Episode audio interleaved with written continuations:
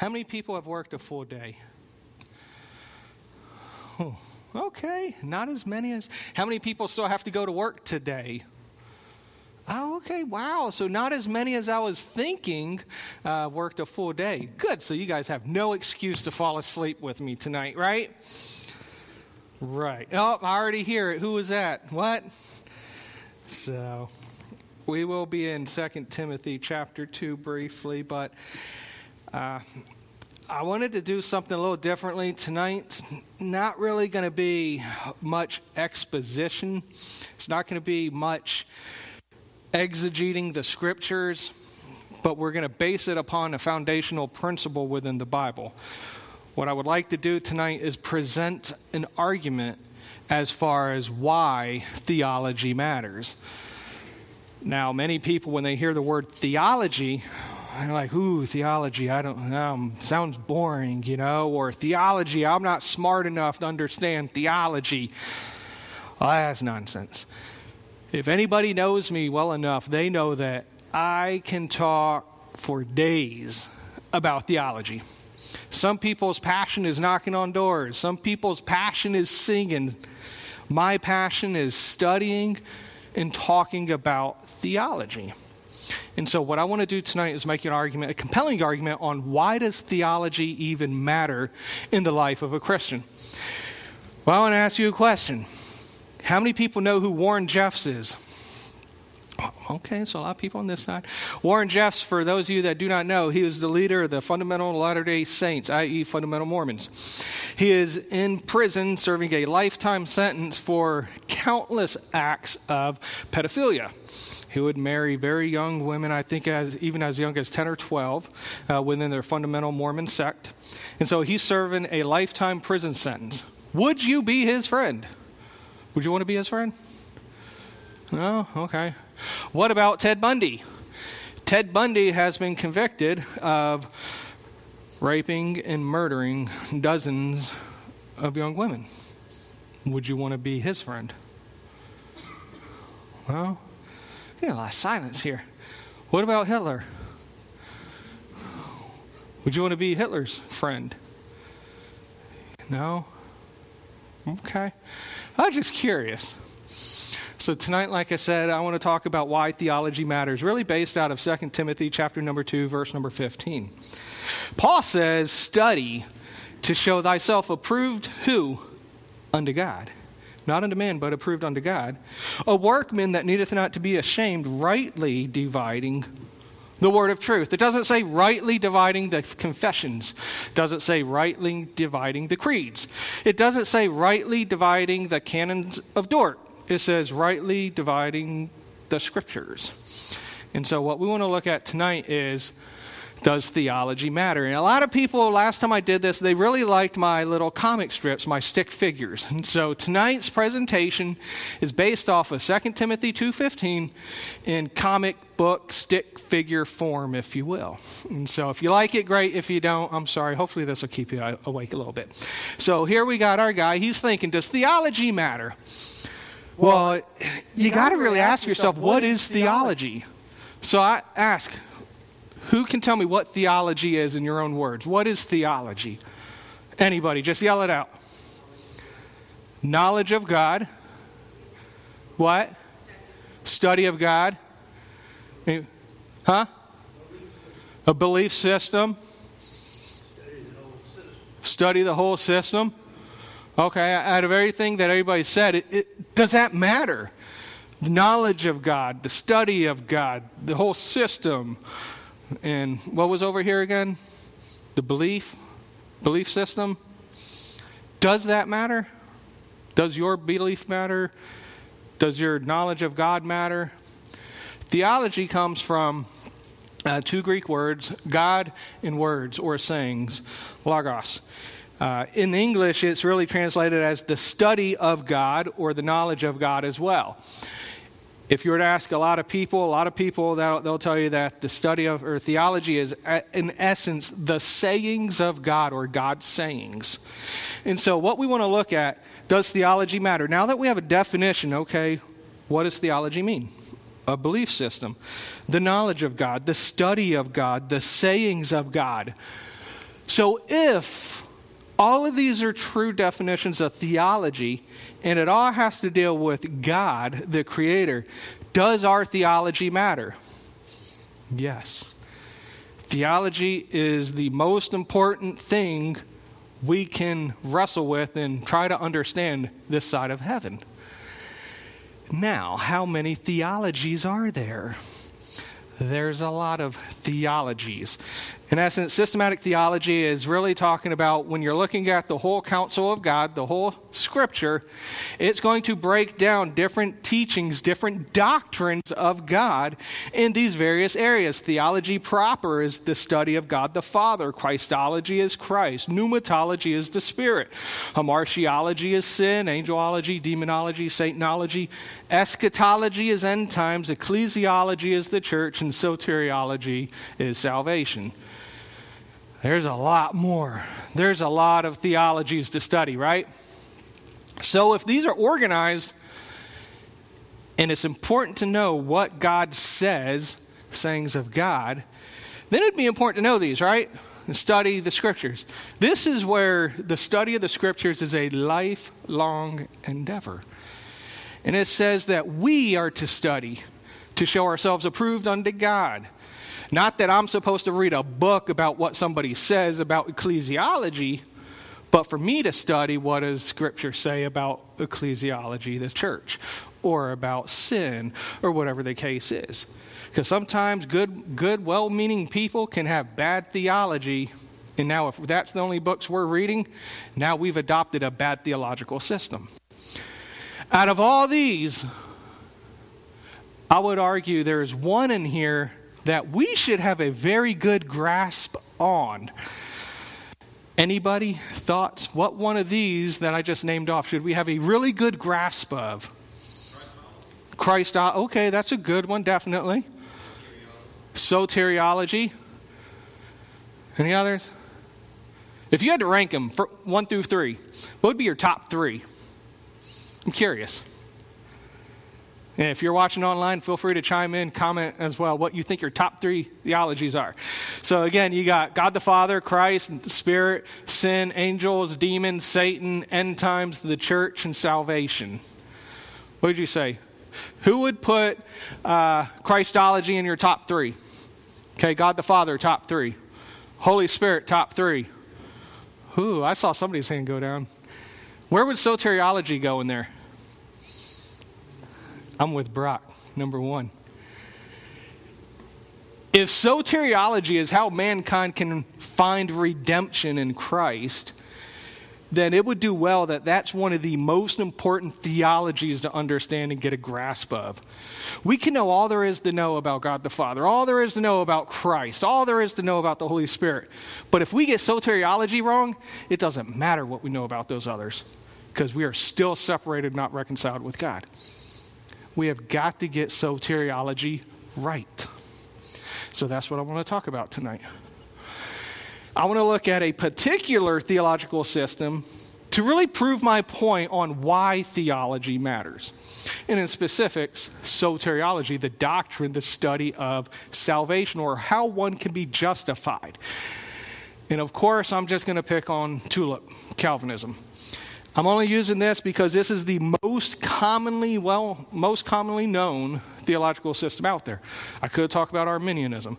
I could talk about provisionism. But for the sake of tonight, I'm talking about Calvinism. So Calvinism really stems from, it actually goes back uh, probably about a thousand years before John Calvin, but in the late 1500s, there was a man by the name of Jacob Arminius, and he in opposition to John Calvin's theological system, he developed five points of his own, which we now know as Arminianism. And so Arminianism was developed shortly after his death. The Synod of Dort, which was held in the Netherlands, was, was uh, assembled to go ahead and counter the rising Arminian view. And the Synod of Dort is basically 150, I think it was 150 if you will, Reformed theologians, mainly Presbyterians, that met around to discuss okay, how are we going to refute these five pillars, if you will, of Arminianism? And so in the Synod of Dort, they came across, they developed what's known as the Canons of Dort. These are the five main bullet points, if you will, on them replying to Arminians' five points, which were replying to Calvinism. And so Arminians fighting Calvinism, Calvinism's fighting Arminianism. So, canons of Dort are the five main points. A lot of times they're known as the doctrines of grace. So, you have this. Late 1800s, there's a man by the name of Cleland McAfee. He developed what we now know as tulip today. And so there was a couple of different words that were a little different in his version of it, but what he wanted to do was he wanted to take the canons of Dort, he wanted to put it to an acronym so that it would be easily memorized.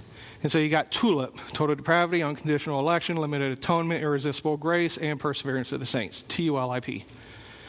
His was, un- instead of unconditional election, it was unconditional sovereignty.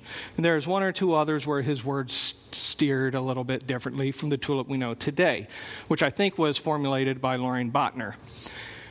So, this is how tulip came. Tulip came from the late 1800s because tulip was really a response to the Arminian doctrine. Now, what's going on is in the world, at least over there in Europe, there's this false dichotomy believing that if you're not a Calvinist, you're Arminian. If you're not Arminian, you're a Calvinist. And so you have to be in one of those two camps, and that's known as the either or fallacy or a false dichotomy. Those aren't the only two camps one can fall under, label wise, if you will. And so this is really where tulip, i.e., Calvinism, if, if you will, has been established. So we're going to look at TULIP and what TULIP actually teaches total depravity, unconditional election, limited atonement, irresistible grace, and perseverance of the saints. Because we want to look at this framework, we're going to see why does understanding this, accepting it, or rejecting it matter? Why does it matter? And those three people I showed you pictures of earlier, there's a reason I showed you those three pictures. Total depravity, what does it mean? Just like we had to define theology, what does theology mean? What does total depravity mean? Depravity is a biblical concept, it's within Scripture, but you got to define your terms. All the quotes I'm going to use, I'm going to use from people that are Calvinists. These are Reformed pastors, preachers, theologians, scholars. This is not somebody that is anti Calvinist trying to say what they said. This is from Calvinists that believe in this. So, what is total depravity? According to the Westminster Confession, which was held, I believe, in the 1600s, took four years to develop pretty much the statement of faith, the doctrine of Calvinists, as well as the practice of Calvinists. It was held in London they say man, by his fall into a state of sin, wholly lost all ability of will, all ability of will to any spiritual good accompanying salvation. So, as natural man, being altogether averse from that good and dead in sin, is not able by his own strength to convert himself or prepare himself thereunto. In other words, they're saying that because of the sin of Adam in the Garden of Eden, man can't remedy his lost condition. I would agree with. We can't do anything to merit eternal life. But man can't even desire to fix himself. The canons of Dort. Therefore, all men are conceived in sin and by nature children of wrath. They are neither able nor willing to return to God. They are neither able or willing. They don't even want to try to fix their lost estate. Arthur Pink, as a creature, the natural man is responsible to love, obey, and serve God. As a sinner, he is responsible to repent and believe the gospel. But at the outset, we are confronted with the fact that natural man is unable to love and serve God, and that the sinner of himself cannot repent and believe. This is a staunch Calvinist. Many of you know A.W. Pink, may have read his stuff. But my question in his statement here is if man cannot believe the gospel, how is man responsible to believe in the gospel. Even in his own quote and saying, he says, Man's responsible, a sinner, he's responsible, but the sinner cannot believe. So, how can the sinner be responsible if God does not grant the sinner the ability or the desire or the willingness to believe?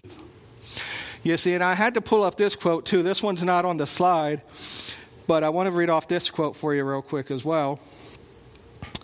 And it goes that Loraine Boettner, in the Reformed Doctrine of Predestination, says the Calvinist is under no obligation to explain all the mysteries connected with these doctrines. So I would like to ask Pink you say that the sinner is responsible, but the sinner of himself cannot even believe.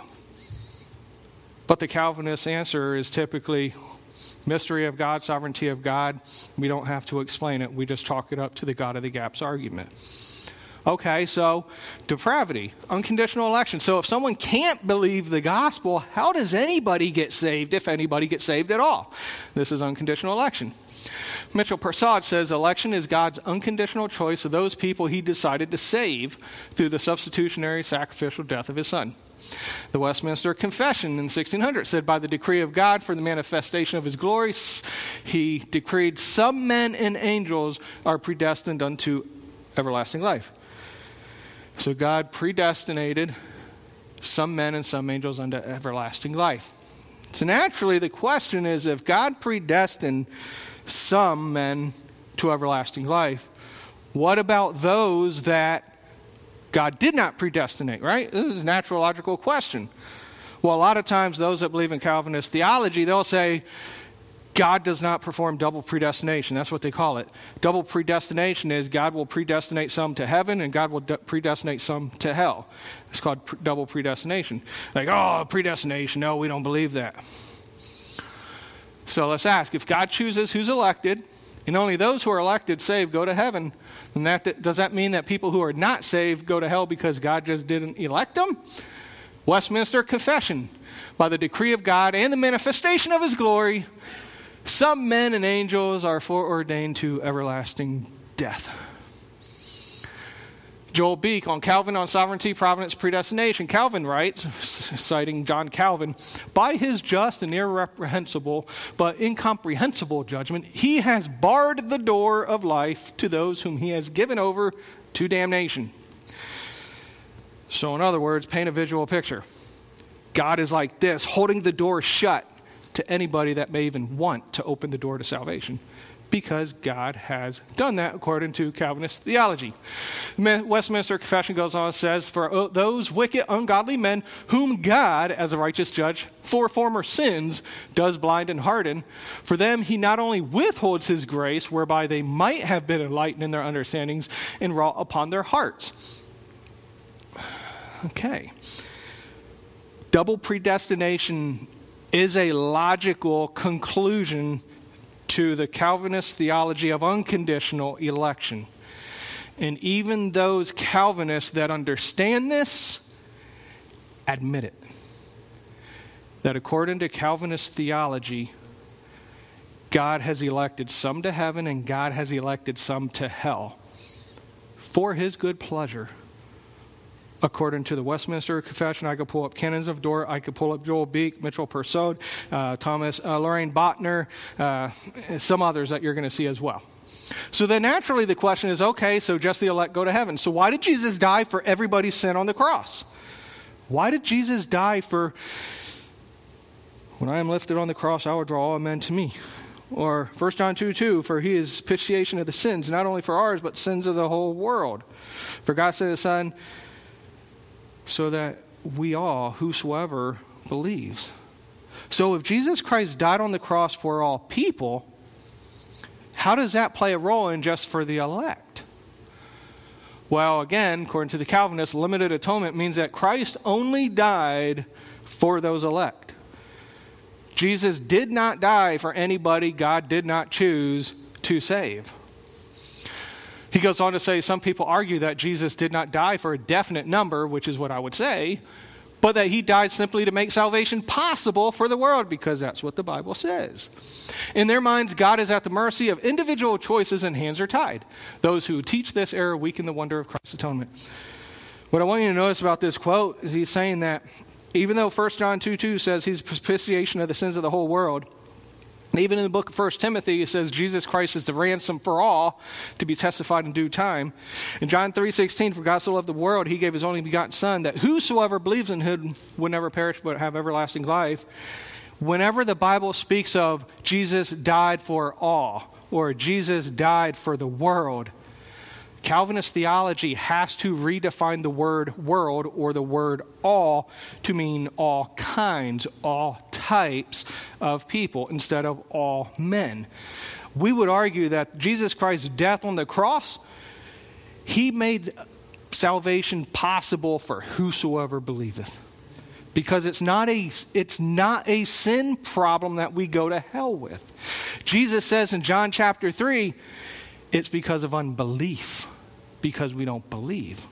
The sin debt's been paid, but we need to receive that debt, that ransom for us. And we do that by belief in the finished work of Christ on the cross.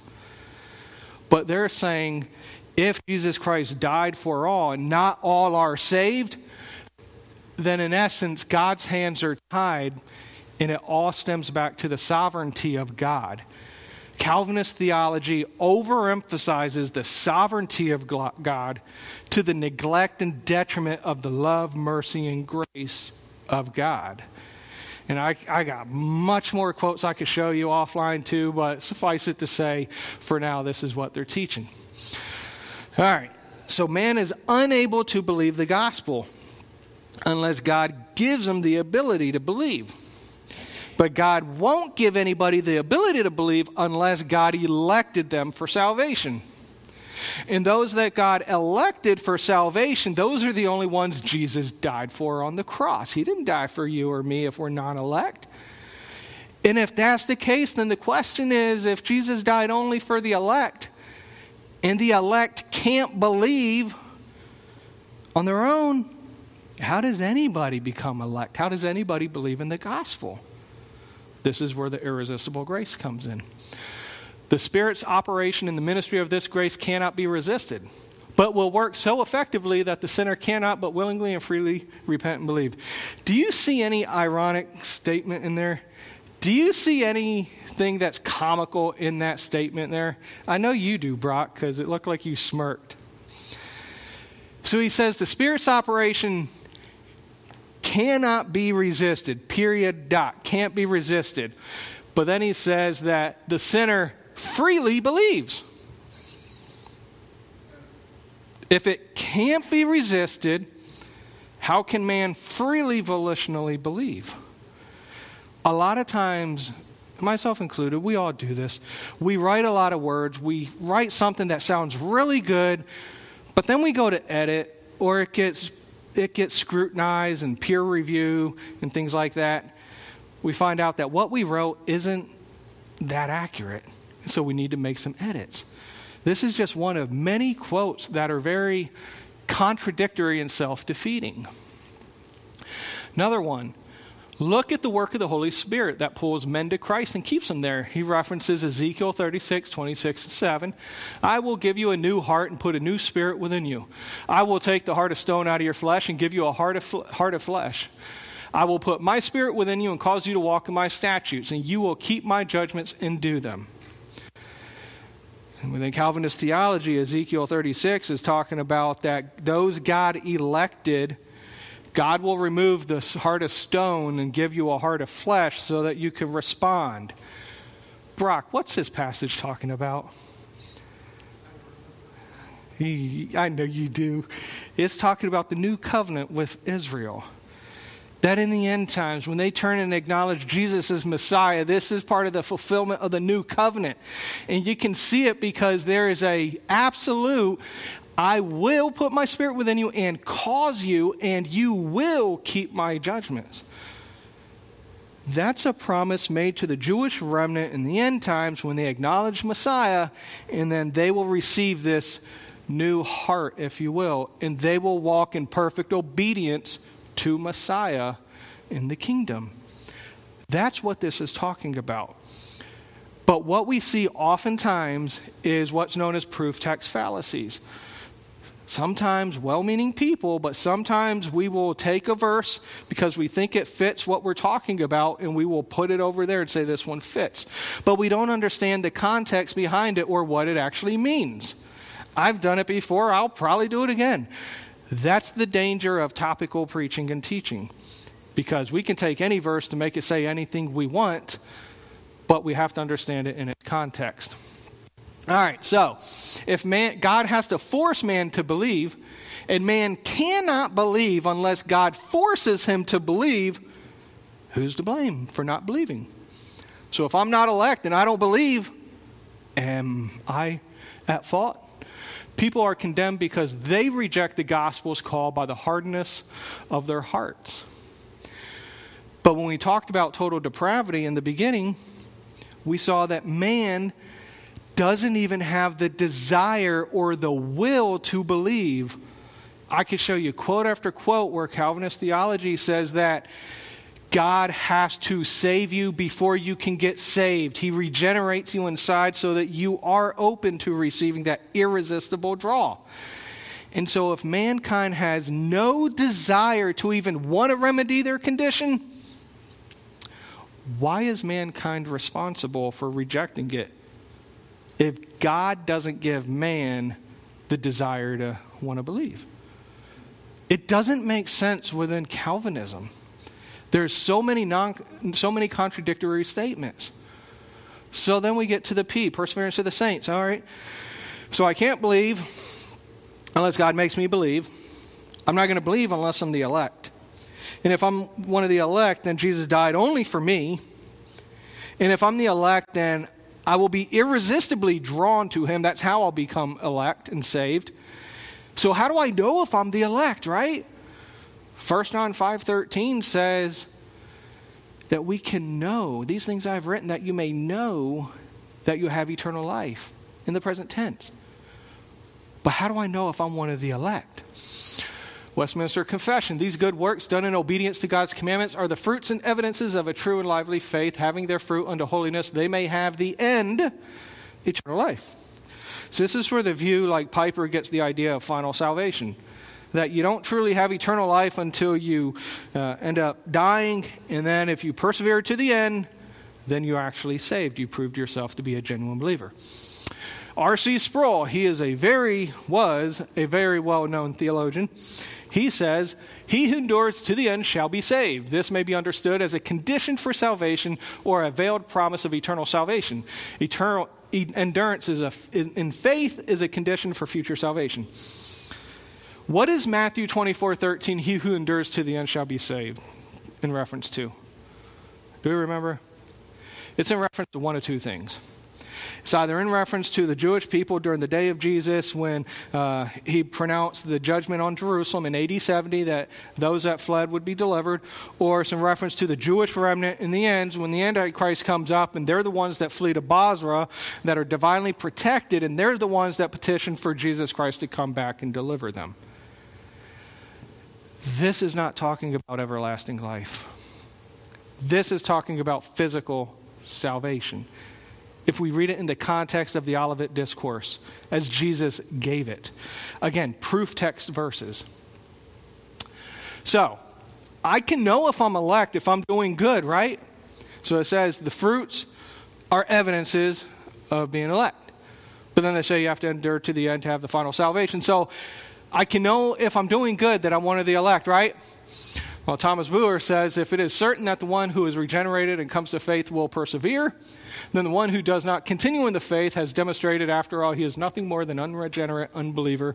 He never truly believed. You could believe right now. You could have all the good works right now. 10, 20 years down the road, some tragedy, crisis happens in your life, and you walk away from God because you just can't understand the tragedy in your life and you walk away. They say you were never a Christian to begin with. What about the book of James? The book of James, right to the 12 tribes scattered abroad, the dispersion, one of the many dispersions.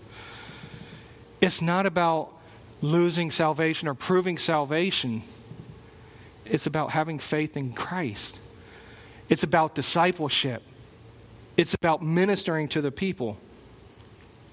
The canons of Dort says that hypocrites and other unregenerate men may vainly deceive themselves with false hopes and carnal presumptions of being in the favor of God in the estate of salvation.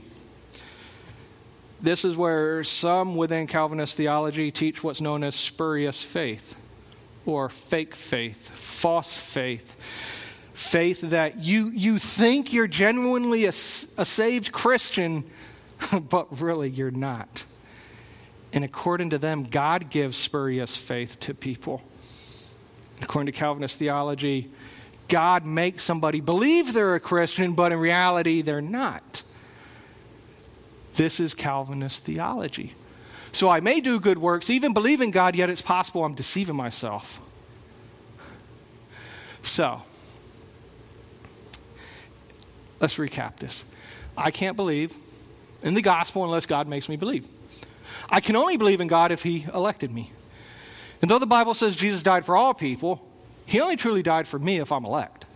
And since I can't believe if I'm elected, God will force me to believe. But the only way to know if I ever was elected was if I endured to the end in good faith. And even then, I may have deceived myself. Do I even believe?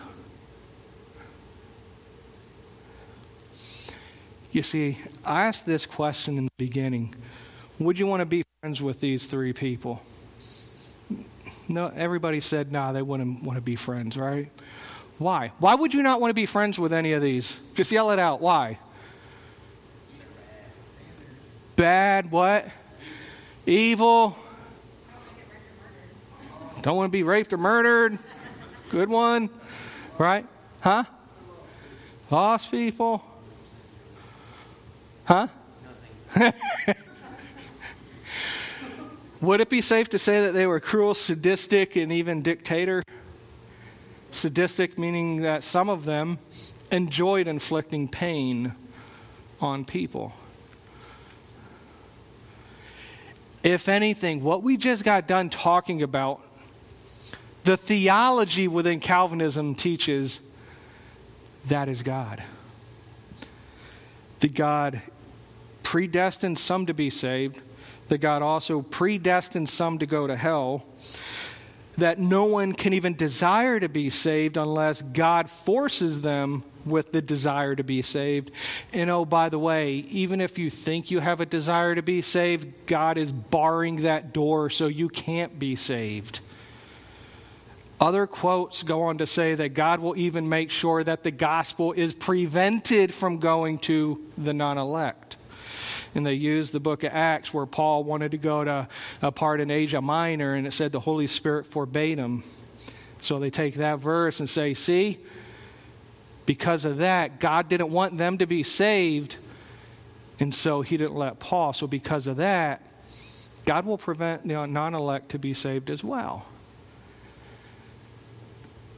That is why theology matters. I have some Calvinist friends. Some of my Calvinist friends love Jesus so much, they serve him fervently. Not every Calvinist believes all of this.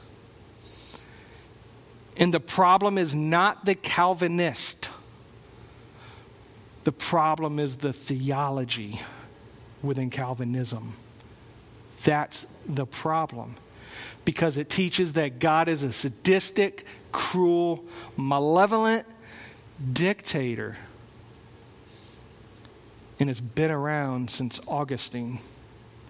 This didn't come up with John Calvin. Even Paul in the book of Galatians dealt with legalizers. It's replete throughout the New Testament. And Gnostics want to appeal to a, a higher mystery as far as how to get saved. Theology matters a whole lot And if you take anything away from tonight, realize that what you and I believe about soteriology, the doctrine of salvation, will affect how people view God and how you view other people. Because if there's a shred of evidence that somebody is struggling, they're living life in sin, Instead of saying, hey, what's going on? Why are you struggling? Your theology teaches you you're not even saved. You got to get resaved because you're not a Christian, because Christians don't do that. Rather than finding out they just lost their spouse or their daughter or, or their son or whatever, they just had a tragedy and they just went off the rails. Rather than trying to minister and reconcile them through discipleship, you castigate them because that's what the theology teaches. Calvinists are not the problem. I love, I love, I have a lot of Calvinist friends. The problem is the theology they've adopted. And it's not Arminian, it's not Calvinism. I just chose to pick on Calvinism. But if we get soteriology wrong, then it doesn't matter what we get right because nobody's getting to heaven. We have got to find out how do we get saved? Are we unable to do it? Yes, we are unable to save ourselves. Do we have the ability or the desire to want to get saved? Calvinism says no. I say yes. Because the Bible says yes. And so, a lot of churches, a lot of people, they don't want to get into the whole Calvinism, Arminianism, free grace, or any of this. They don't want to get into those debates because it causes division. But what we're doing, we're sacrificing how to get saved. And that's a big problem. And if we are to study to show ourselves approved unto God, then we need to really consider theologies to include our own theology to find out if it holds up to scrutiny. And so that's why theology matters. It affects your view on God, it affects your view on your world, let alone the view on yourself as well.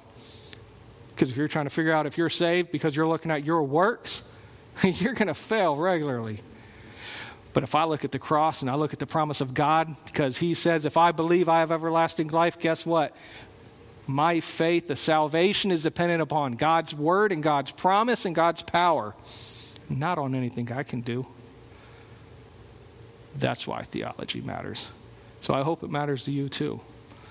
If not, maybe tonight was a start. Let us pray. God, I thank you just for uh, just this burden. And Lord, I pray that we can get theology right, that we have a desire and a burden to study theology accurately and appropriately. And, and while we can learn from others' writings and, and confessions and creeds, we can learn for sure. Allow us to be influenced by your word. Allow us to study your word and not the words of man.